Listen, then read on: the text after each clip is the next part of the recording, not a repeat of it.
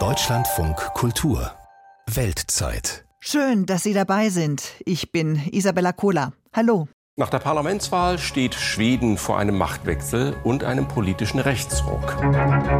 In Schweden brechen andere politische Zeiten an. Die bislang regierenden Sozialdemokraten werden von Konservativen abgelöst. Die Frage ist nur, wie rechts die Regierung handeln wird. Ja, Sophie Dong ist unsere Skandinavien-Korrespondentin in Stockholm. Eine Frage, die ich gleich weitergebe. Vor fast genau vier Monaten, am 11. September, hat Schweden gewählt.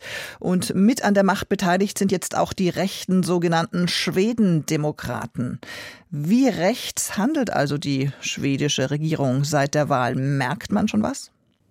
Ja, das hat man im Grunde genommen schon gemerkt, den Einfluss der rechtspopulistischen Schwedendemokraten bei der allerersten Pressekonferenz. Aber kurz noch mal ein Blick auf diese neue Minderheitsregierung. Die besteht aus drei bürgerlichen Parteien, die aus dem sogenannten rechten Block stammen. Das sind die konservativen Moderaten, die Christdemokraten und die Liberalen. Und ohne die Rechtspopulisten, eben ohne die Schwedendemokraten, hat diese Regierung keine Mehrheit im Parlament. Denn die Schwedendemokraten sind die stärkste Kraft im rechten Block und mit über 20 Prozent auch die zweitstärkste Partei im Reichstag nach den Sozialdemokraten. Und deshalb sind sie auch indirekt an der Drei-Parteien-Regierung beteiligt. Sie haben Akzente gesetzt im politischen Programm. Und jetzt komme ich zurück auf die erste Pressekonferenz. Da wurde ein politisches Programm vorgestellt, auf dem sind die Logos von vier Parteien drauf und nicht nur von den drei Regierungsparteien. Und vor allem im Bereich Migrations- und Justizpolitik, da sieht man, es soll deutlich weniger Einwanderung geben, möglichst gar gar keine dauerhaften Aufenthaltsgenehmigungen mehr. Die will man rückwirkend vielleicht sogar noch entziehen und es soll auch deutlich schärfere Strafen geben. Also die Handschrift der Rechtspopulisten, die findet man in diesem Programm. Schweden hat jetzt erstmals in seiner Geschichte eine Regierung, die von der Unterstützung der rechtspopulistischen Schwedendemokraten abhängig ist. Sie sagten es, einer einst von Nazis mitbegründeten Partei, die zwar offiziell nicht Teil der Regierung ist, aber als Unterstützerpartei unverzichtbarer Teil des rechten Machtblocks. Sie sagten, die Handschrift der Schwedendemokraten findet sich im Regierungsprogramm, eine Zeitenwende also? Jein, also diese Entwicklung, ähm, die gibt es hier schon länger. Also die Schwedendemokraten sitzen seit Jahren im Reichstag und sie sind auch stetig gewachsen. Das ist jetzt nicht das erste Mal bei dieser Wahl, dass sie gut abgeschnitten haben. Allerdings und deshalb vielleicht doch auch Zeitenwende. Bislang galt es als No-Go für alle Parteien, mit den Schwedendemokraten zusammenzuarbeiten. Und man hat sie schlicht ignoriert. Doch das hat sich eben schon Monate vor dieser Wahl geändert. In Sachfragen kann man sich dann doch eine Kooperation vorstellen vorstellen, hieß es da. Und das macht die neue Regierung jetzt auch gezwungenermaßen. Denn weil die Schwedendemokraten so stark sind, hätten die Konservativen ansonsten gar keine Chance gehabt, die Macht zu übernehmen. Und wie konnte es soweit kommen? Was überzeugte die Schwedinnen an Spitzenkandidat Jimmy Åkesson und seiner rechten Truppe? Jimmy Åkesson, der ist seit vielen Jahren der Parteivorsitzende der Schwedendemokraten und der gilt als volksnah, als sehr guter Redner. Und er hatte ja auch bisher immer ein leichtes Spiel. Aus der Oppositionsrolle heraus konnte die Partei viel versprechen und konnte auch sehr laut die Schuld immer den anderen zuschieben. Und bei dieser Wahl jetzt im vergangenen Herbst, da waren zwei Themen sehr wichtig in Schweden. Das war einerseits eine Geldbeutelwahl. Also die Schwedinnen und Schweden, die leiden genau wie die Deutschen natürlich auch unter einer hohen Inflation Inflation, unter enormen Energiekosten. Und da haben die Schwedendemokraten voll auf das Thema Spritpreise gesetzt. Das kam gut an. Und das zweite große Thema war das Thema Kriminalität. Banden breiten sich hier im Land aus seit vielen Jahren. Es gibt viele Tote durch Schießereien in diesem Milieu. Da hören wir auch gleich ja noch mehr zu. Und die ehemaligen Regierungsparteien, das sind die Sozialdemokraten, davor waren es die Konservativen, die haben es eben nicht geschafft, diese Gewaltspirale auszubremsen. Es wird einfach von Jahr zu Jahr schlimmer. Und weil diese Schießereien Parteien in Gegenden mit hohem Migrationsanteil stattfinden, hatten die Rechtspopulisten leichtes Spiel, hier für Stimmung zu sorgen und jetzt als Partei aufzutreten, die da hart durchgreifen will. Und trotzdem, es ist nicht richtig zu sagen, die Wählerinnen und Wähler, die über 20 Prozent, also jeder Fünfte, jede Fünfte hier im Land, die sympathisieren deshalb automatisch mit rechtem Gedankengut. Das sagen nämlich Meinungsforschende, die sagen, diese Wählerschaft ist eher häufig frustriert von dem, was die bisherigen Regierungsparteien versprochen haben. Wenn wir mal den Blick weiten, Schweden hat am 1. Januar den Vorsitz der EU-Ratspräsidentschaft übernommen. In dieser Woche empfängt die schwedische Regierung aus diesem Anlass die EU-Kommission im eiskalten Kiruna im hohen Norden Schwedens. Werden die Schwedendemokraten bei der Europapolitik auch mitmischen? Ja, die Schwedendemokraten, die haben als außenpolitische Maxime im Wahlkampf ausgegeben, Schweden zuerst und dann noch vielleicht die direkten Nachbarn. Darauf wolle man sich konzentrieren. Also sie gelten als europaskeptisch, aber sie sind nicht mehr so radikal, wie sie früher mal waren, als sie noch den Austritt aus der EU gefordert haben. Trotzdem, es werde Spannungen geben. Das hat der jetzige schwedische konservative Ministerpräsident Ulf Kristersson schon angedeutet. Die Schwedendemokraten wollen ja die Spritpreise zum Beispiel radikal senken, während Christ Minister schon betont, dass man sich dafür einsetzen wolle, das EU-Klimapaket Fit for 55 jetzt abzuschließen in den kommenden sechs Monaten. Und das bedeutet wiederum sehr vereinfacht ausgedrückt, dass das Wahlversprechen Spritpreissenkungen am Ende vielleicht nicht ganz so eingelöst wird, wie sich das so mancher Schwede, manche Schwedin vorgestellt hat.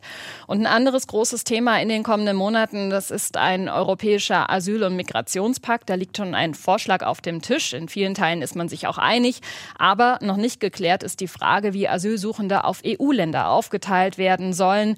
Und da werden die Schwedendemokraten hier aus der Ferne sicherlich mitmischen, denn Akzente in der Migrationspolitik, die haben sie im politischen Programm ja bereits gesetzt. Und wenn wir den Zoom jetzt mal noch in die andere Richtung aufziehen, beim Nachbarn Dänemark steht seit Dezember ebenfalls eine neue Regierung, eine Koalitionsregierung der Mitte, aber die Rechten konnten bei der Wahl auch punkten, oder? Ja, das ist richtig. Zwar hat die dänische Volkspartei eigentlich ziemlich verloren, die sind abgeschmiert, landeten am Ende bei knapp drei Prozent. Das waren 2015 noch über 20 Prozent für diese Partei. Aber es ist trotzdem richtig zu sagen, dass die Rechten nicht an Bedeutung verloren haben haben, weil es gibt inzwischen zwei weitere rechtspopulistische Parteien in Dänemark und zusammengerechnet haben sie knapp jede sechste Wählerstimme erhalten. Spannend ist aber auch noch mal der Blick jetzt auf die neue Regierungskoalition. Das ist eine Mehrheitsregierung ähnlich einer großen Koalition in Deutschland. Das klingt für uns erstmal ganz normal und völlig unspannend, ist in Dänemark aber sehr ungewöhnlich, dass man über Blockgrenzen hinweg zusammenarbeitet, weil Minderheitsregierungen hier eigentlich immer das Mittel der Wahl sind. So viel rechts in Dänemark, das nennen manche ja schon historisch. Was heißt das denn für den bislang so rigiden Kurs des Landes in der Migrationspolitik und für die bekannt gewordenen Pläne, Asylbewerber nach Ruanda abzuschieben? Ja, tatsächlich erwarten einige doch eine Mäßigung, was zumindest die Ruanda-Pläne betrifft. Also scheint ein bisschen Druck aus dieser Entscheidung genommen worden zu sein. Zwar hält die neue Regierung weiterhin an dieser strammen Asylpolitik fest, also von der Kehrtwende kann man absolut nicht sprechen. Sie kann aber, weil es ja jetzt eine Mehrheitsregierung ist, etwas pragmatischer an dieses Thema herangehen. Und so hieß es im Wahlkampf von den Konservativen schon, die Migrationspolitik, die wolle man fortsetzen, aber sie soll jetzt nicht absurd sein. So hat man sich ausgedrückt.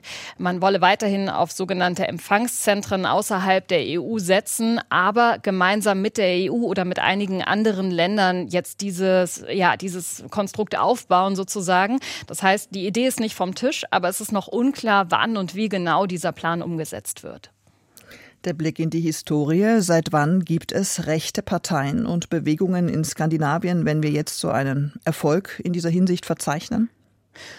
Rechtspopulisten, die sind seit gut 20 Jahren in Parlamenten hier im Norden aktive politische Gestalter. Entweder sie haben Minderheitsregierungen gestützt, das war beispielsweise in Dänemark so, oder sie waren auch an Regierungen beteiligt, das gab es in Norwegen oder auch in Finnland schon.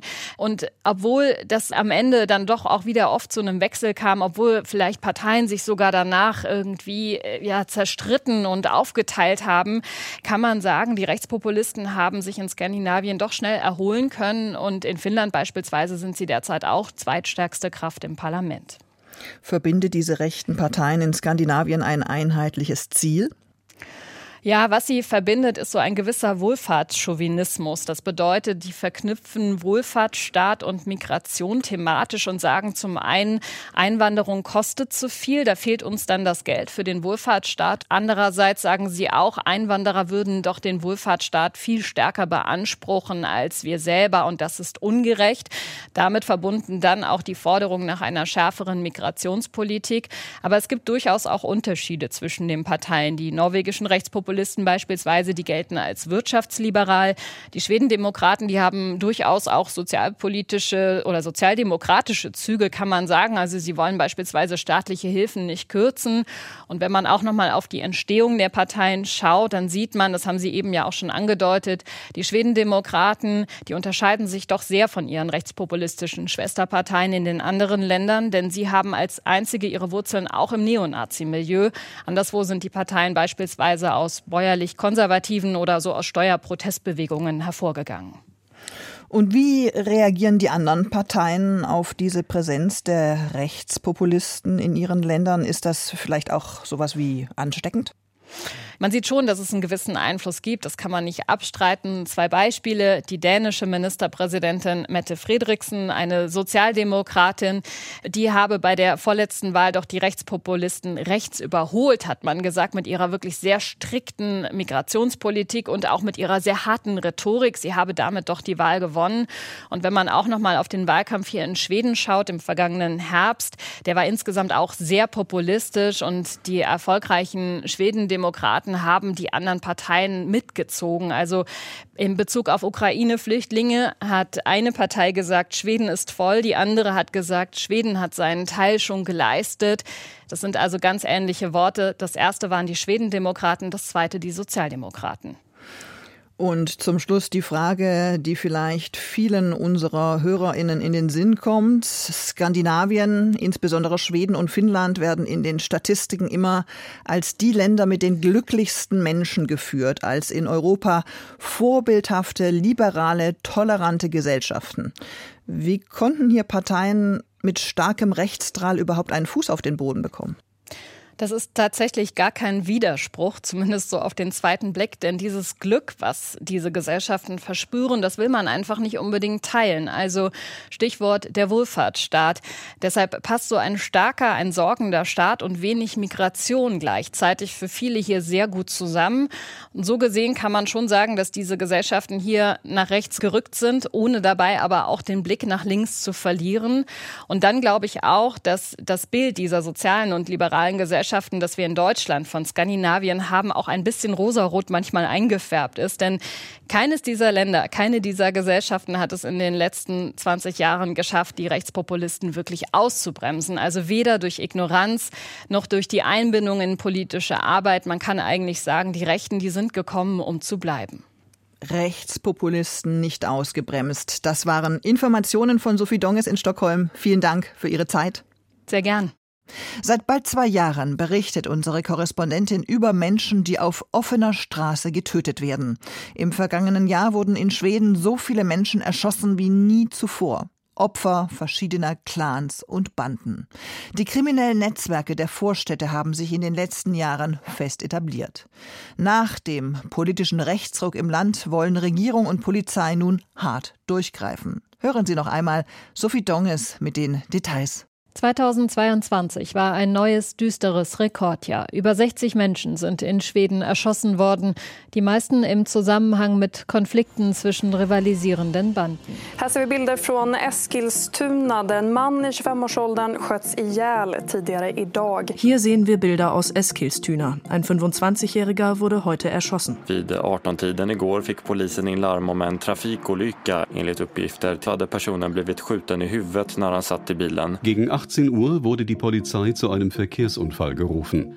Eine Person im Auto war in den Kopf geschossen worden. Den man som skadades i en skottlossning i Göteborg tidigare under kvällen har avlidit på sjukhus. Det här meddelar polisen på sin hemsida nu alldeles nyss. Der Mann, der bei einer Schießerei in Göteborg verletzt wurde, ist im Krankenhaus verstorben. Das teilte die Polizei gerade mit. Die Morde stehen häufig im Zusammenhang mit Konflikten im Bereich Drogenverkauf. Oder es sind schlicht Morde aus Rache. Nicht selten folgt auf einen ein zweiter innerhalb kurzer Zeit in der gleichen Gegend. Opfer und Täter sind meist junge Männer, oft noch minderjährig. Die meisten Straftaten werden nicht aufgeklärt, weil Zeugen schweigen aus Angst vor Rache. Für die Angehörigen bedeutet das, dass sie nicht wissen, warum ihre Söhne sterben mussten. So geht es auch diesem Vater aus Stockholm. Det var värsta. Det var en mardröm. Es war furchtbar, ein Albtraum. Mein Sohn wollte im Mittelpunkt stehen und tat so, als wäre er tough. Aber er war nicht böse. Er hatte jede Menge Kugeln im Kopf, jede Menge. Mit nur Anfang 20 wurde sein Sohn auf offener Straße erschossen. Bis heute ist dieser Mord nicht aufgeklärt. Ich höre, dass einige Jugendliche darüber sprechen. Sie wissen, wer eine Aussage machen könnte, aber lieber schweigen. Dabei ist das so wichtig. Man kann andere Leben retten. Die, die einen töten, können zwei, drei, vier töten. Ich will, dass sie bestraft werden und dass sie ihre Tat bereuen. Schweden steht europaweit an der Spitze bei Schusswaffenmorden im Vergleich zur Einwohnerzahl und seit Jahren steigen die Fallzahlen hier an. Doch lange war es schwer, über dieses Thema zu sprechen, sagt Diamant Salihu. Er ist Journalist bei SWT, dem öffentlich-rechtlichen Fernsehen in Schweden, und beschäftigt sich seit vielen Jahren mit der wachsenden Bandenkriminalität. Om man börjar ställa frågor om wenn man vor fünf, sechs Jahren in den betroffenen Gegenden nachgefragt hat, dann hieß es immer, das ist der Fehler von anderen, von der Gesellschaft. Wenn man angesprochen hat, wie kommt es, dass hauptsächlich Kinder einer bestimmten ethnischen Herkunft in diese Gruppen verwickelt sind, die jetzt aufeinander schießen? Es war damals unglaublich schwierig, diese Themen anzusprechen. Als Journalist wurde man beschuldigt, Vorurteile zu haben, eine bestimmte Agenda zu verfolgen. Manche Kollegen haben einen des Rassismus beschuldigt. Wenn man heute an diese Orte geht, sind es die Eltern selbst, die darüber sprechen wollen, dass ihre Kinder sterben. Bei der Parlamentswahl im September war das Thema Bandenkriminalität eines der wichtigsten. Denn die Banden sind nicht mehr nur ein Problem von Vororten großer Städte wie Stockholm, Malmö oder Göteborg. Geschossen wird genauso auf dem Land in kleineren Städten. Die inzwischen abgewählte sozialdemokratische Ministerpräsidentin Magdalena Andersson sagte Ende April, dass sich diese Kräfte in unserer Gesellschaft festsetzen konnten, beruht im Grunde darauf, dass eine Trennung sich so ausgebreitet hat, dass wir jetzt Parallelgesellschaften in Schweden haben. Wir leben im gleichen Land, aber in völlig unterschiedlichen Realitäten. Die Gesellschaft ist zu schwach, um die Segregation zu brechen und die Parallelgesellschaften zurückzudrängen. Zu einer dieser über 60 problematischen Gegenden im Land gehört Tschernaenger in Burlänge, eine Industriestadt mit 50.000 Einwohnern, gut zwei Stunden Autofahrt von Stockholm entfernt. Vom Protz und Glanz der schwedischen Hauptstadt ist hier nichts zu spüren. In Enger gibt es zwar so gut wie keine Schießereien, aber beispielsweise Drogendelikte, eine hohe Arbeitslosigkeit und Anzeichen einer Parallelgesellschaft. Also immer, wenn ich im Radio oder im Fernsehen höre oder bei Politikern, was hier passieren soll und dass es unsicher ist, verletzt mich das. Man fragt ja nie uns.